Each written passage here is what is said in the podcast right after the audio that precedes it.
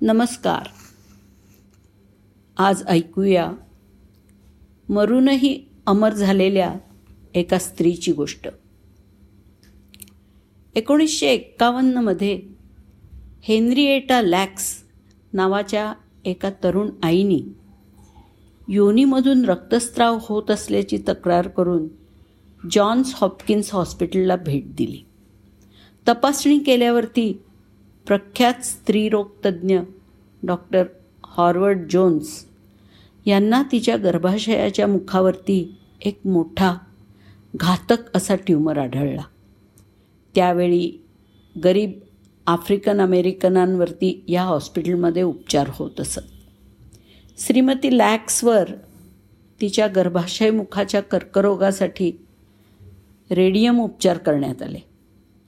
या भयंकर आजारावर त्या काळी उपलब्ध असलेली ही सर्वोत्तम वैद्यकीय उपचार पद्धती होती. बायोप्सी दरम्यान तिच्या कर्करोगाच्या पेशींचा एक नमुना डॉक्टर जॉर्ज गे यांच्या टिश्यू लॅबमध्ये पाठवण्यात आला. डॉक्टर गे एक प्रमुख कर्करोग आणि विषाणू संशोधक होते. ते बऱ्याच वर्षांपासून प्रयोगशाळेत कर्करोग पेशी वाढवायचा प्रयत्न करत होते.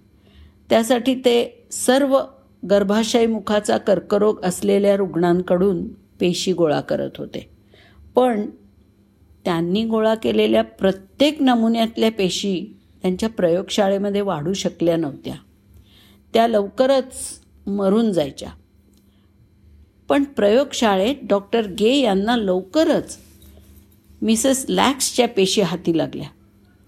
या पेशी त्यांनी आत्तापर्यंत पाहिलेल्या इतर पेशींपेक्षा वेगळ्या होत्या. जिथे इतर पेशी मरत होत्या तिथे मिसेस लॅक्सच्या पेशी दर वीस ते चोवीस तासांनी दुप्पट होत होत्या. पेशी वाढवण्याच्या बाटलीत त्या एखाद्या थराप्रमाणे वाढत होत्या. आज या अविश्वसनीय पेशी हिला पेशी या नावाने ओळखल्या जात आहेत हेनरिएटा लॅक्स या पेशींच्या दात्या असल्यामुळे त्यांच्या नावातल्या पहिल्या दोन आणि आडनावातल्या पहिल्या दोन अक्षरांवरून एच ई एल ए हिला हे नाव या पेशींना देण्यात आलं. प्रयोगशाळेत वाढवण्यात आलेल्या या पहिल्या मानवी कर्करोग पेशी आहेत.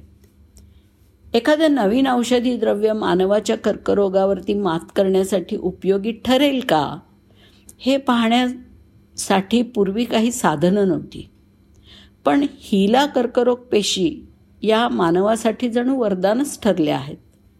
थेट मानवांवरती प्रयोग न करता प्रयोगशाळेत कर्करोगाच्या पेशींच्या वाढीवर विष औषधं हॉर्मोन्स आणि विषाणूंच्या प्रभावाचा अभ्यास करण्यासाठी या पेशी वापरल्या जायला लागल्या आहेत. त्या किरणोत्सर्ग आणि विषाच्या परिणामांची चाचणी घेण्यासाठी मानवी जिनोमचा अभ्यास करण्यासाठी विषाणू कसं कार्य करतात याबद्दल अधिक जाणून घेण्यासाठी वापरल्या गेल्या आहेत. आणि अगदी अलीकडे पोलिओ आणि कोविड नाईन्टीन लसीच्या विकासामध्ये सुद्धा त्यांनी महत्त्वपूर्ण भूमिका बजावली आहे. चार ऑक्टोबर एकोणीसशे एक्कावन्न रोजी वयाच्या एकतीसाव्या वर्षी मिसेस लॅक्स यांचं गर्भाशय मुखाच्या कर्करोगाने निधन झालं असलं तरी त्या त्यांच्या कॅन्सरच्या पेशींच्या रूपात आपल्यातच आहेत आणि त्यांच्या हिला पेशी आजही जगावरती प्रभाव टाकत आहेत. हिला पेशी या सहजगत्या प्रयोगशाळेत वाढवता येणाऱ्या आणि इतरत्र हस्तांतरित करता येऊ शकणाऱ्या अशा पहिल्याच पेशी होत्या.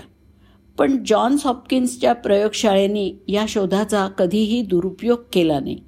त्यांनी कधीही हिला पेशींच्या शोधासाठी स्वामित्व हक्काचा दावा केला नाही किंवा पेशींची विक्री आणि अन्य कुठल्याही मार्गाने नफा मिळवला नाही.